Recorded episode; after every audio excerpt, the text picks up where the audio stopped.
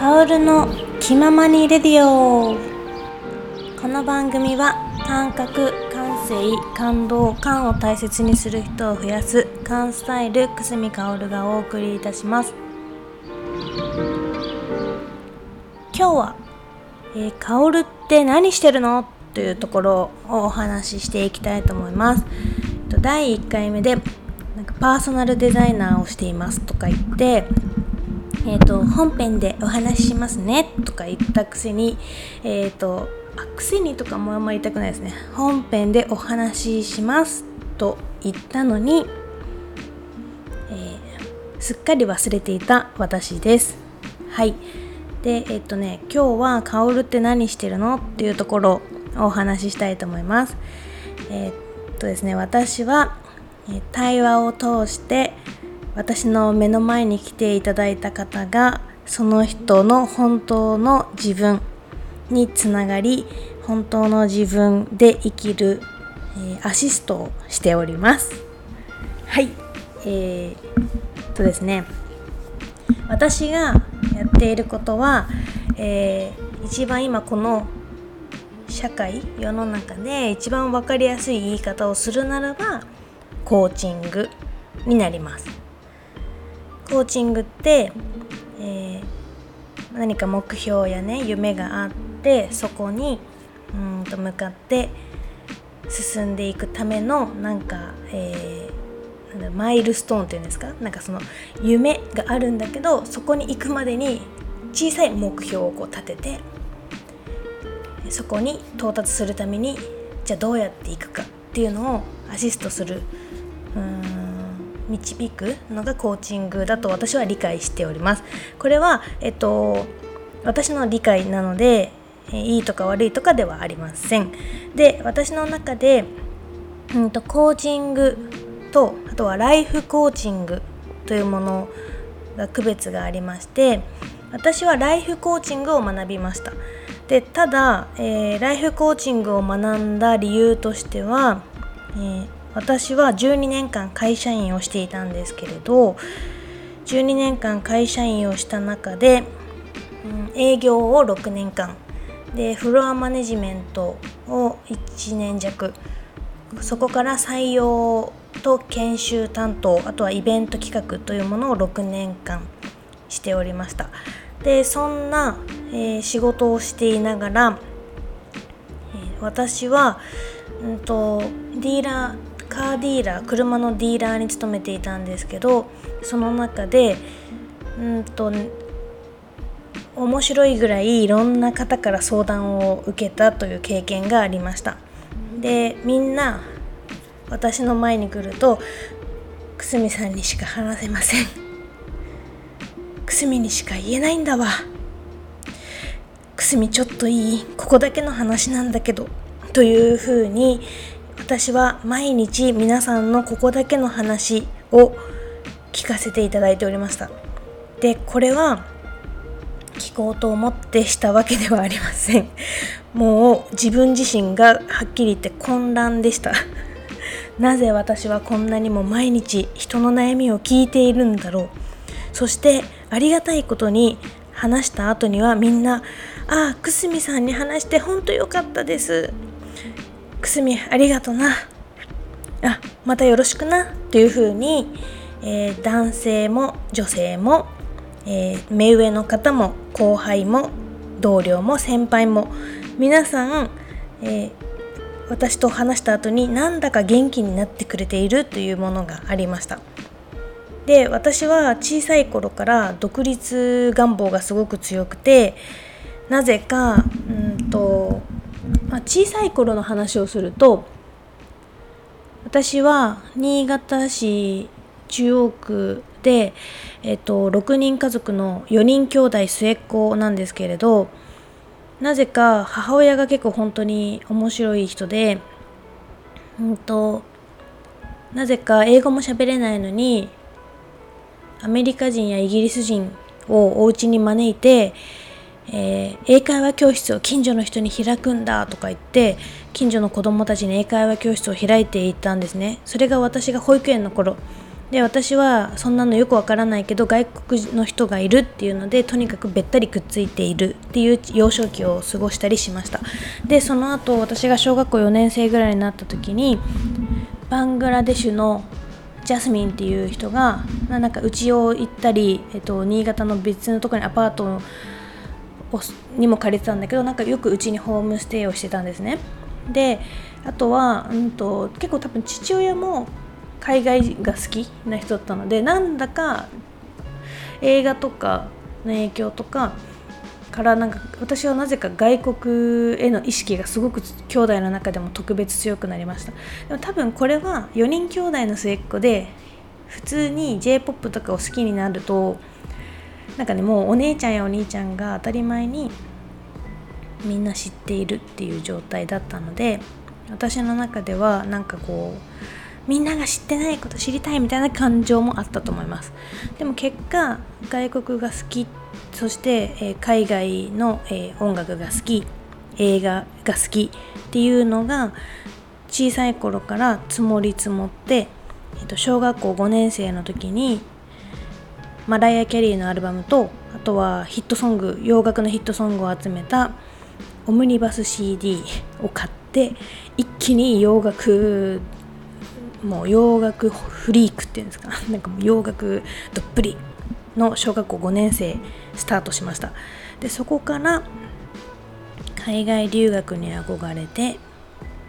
えー、海外に行きたいっていう思いがすごく強くなったんですけどまあ中学高校はなんとなく英語に触れながら短大で海外留学をしました。でそこでうんと海外留学をしてえっとねいろんなアジア人の人とか、うん、アメリカ人でも白人とかあとは日系アメリカ人とか黒人の人たちと一緒に遊んだりすることでなんかいろんな価値観考え方を持っている人々に18歳で触れてああなんか私こういう生活最高って思って。でアメリカに降り立った時18歳で初めてアメリカワシントン州シアトルに降り立ったんですけどそこで、えー、ずっとなぜか手が荒れてたんですよ小学生の頃から。なのにアメリカで生活をし始めたら見事に手荒れが治ったというアメリカの水は私にあったということがありまして私は本当にアメリカに合ってるっていうふうに思いました。でそこから、え、海外戻ってきてまた海外行こうと思ったんですけど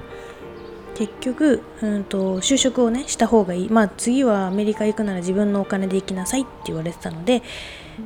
じゃあお金稼ごうと思って就職しよう。そうその時に就職する時にはそのアメリカで感じてたみたいないろんな人たちと関われる場所に行きたいって思ってディーラートヨタのディーラーあトヨタって言っちゃいましたけど トヨタのディーラーがいろんな人たちに関わりながら600人ぐらいのお客さんを担当できるっていう風に聞いてよしここだと思って就職しました。でそこで営業まあいろいろね大変なこともありましたけど意外と怒られたりもしながらなんだかんだ営業でね優秀スタッフ賞とかもいただいたりしたんですけどそのまま採用になったり。で 1, 1回結婚したんですけど今はもう離婚してますけど結婚を機にうんと会社を辞めれなきゃいけないんじゃないかみたいな雰囲気があったんですけどそんな暗黙のルールはうんと突破しまあこれは違和感違和感の出し方とかいうテーマで過去にお話ししてるのでぜひ聞いてください。でそこで、えー、結婚しても会社を続け採用、えー、採用と研修企画の仕事に行きました。でそんな中で営業の時もその12年間を通してお客さんからもご相談を受けることがあったりしてある時先輩にもうさ久住さんさそれでお金もらいなっていうのを先輩に言われたんですよ。でしかもその先輩はあの思うんとねな多分 聞いてると思うんですけど多分ねなかなか人をね認めないタイプの先輩なんですよ。ねそうですよね。そうですよね先輩。でなのに私のことをそうやって認めてくれてもうこれはお金を稼げと。もう仕事にしなよみたいな。なんかもうっていうのは多分 自分と同じ部署なのに私があまりにいないということに若干腹を立てていたんだと思いますけどもうそれ仕事にしろって言われたんですよね。でそしたらお確かにこれ仕事にしちゃえるじゃんって思ってで独立願望強かったしで私みんなに話しやすいって思ってもらえるんだって思ったらまず相談をするっていう第一ハードルは突破できてるってことに気づいてあじゃあこれでずっと目指していた独立できるかもって思って、えー、会社員11年目にしてようやく独立を昔から願っていた独立をそこで、えー、本腰入れてスクールに通い始めました。でもなのでライフコーチングを学んだっていうのは自分が今まで人に何で影響できているかっていうのを考えた時に私は相談をされることが多い。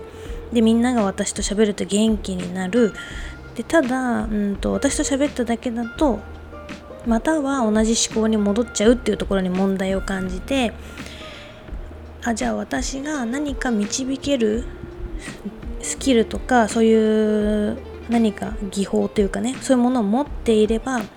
より多くの人が気持ちよく生きれる手助けができるんじゃないかって思って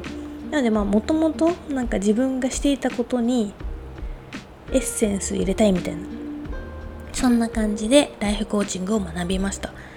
それが2018年の10月のお話です。でそこでもその時に周りの人にそうしたいっていうのもあったけど私自身も、うん、と思い切り相談できる人が欲しかったというのもあります。なのでその思い切り相談できる人が欲しかった、えっと、ジャッジもしないいいも悪いも言わないただいいねいいねと言いながら私の心の中にある答えをあのなんかこう一緒に考えてくれる人が欲しかった。だから私はその存在になろうと思ってなりました。でただ本当にこんな綺麗事言ってますけどずっと独立したいのにできないというすごく弱い自分もいっぱいいました。でエステの資格を取ってみたり、えー、アロマの資格を取ってみたり料理の資格を取ってみたりオーガニックが大好きだったのでなんかもう薬膳とかそういう資格も取ってみたりいろいろしたんだけど私にはそういうものは不要だ。私はもう直接心にアプローチしたいんだっていうのが皆さんから相談を受けて、うん、うんとみんなが幸せ少しでも薫と喋ってあの幸せになっているっていうのを聞いた時にすごくあ私はこれをすればいいのかなっていうふうに思ってやりました。で独立して1年無事過ごせております。で、えっと、ここで伝えたいのはえっと皆さんが今までの中で一番長くしていたことがえっと皆さんの一番の強みだと思います。で私は謎に自分では理解不能なぐらい相談を受けていました。だから私は相談が一番。で例えば料理が一番だったら料理とかもあると思うし子育てが一番長かったら子育てをヒントに親子に向けて何かできるっていうこともあると思います。なので自分が一番長くしてきたことをちょっと探してみたりあと自分が興味を持っていることを羅列してみてそこに意外となんか愛とかねなんか 共通点が見えることがあると思うので是非そんな風に自分探しをしてみてください。で私はそこで、えー、困ったでもここでもっと前に進みたいって思った時にはいつでもアシストさせていただきます。最高のアシストをご用意してお待ちしておりますのでぜひ「薫って何してるの?」と思ったあなた一度ぜひお話ししてみましょう、え、セッションを受けたいと言っていただく方には、えー、と全力で私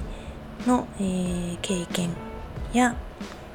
うん今までの、まあ、経験もそうですしそのクライアントさんにとって一番実のある実りのある時間を作るというのはお約束しています。必ずいい時間気持ちのいい人生になっていきます。そしてとてもとても優しくなって幸せになって周りの人にいい影響を与えられる人になれるっていうのがカオルイズムカオルイズムセッションです。ということで今日はカオルって何してるのをお話しさせていただきました。ちょっと座間味島で隣のお部屋があるのでちょっと声はひそひそ声でやりました。ではまた。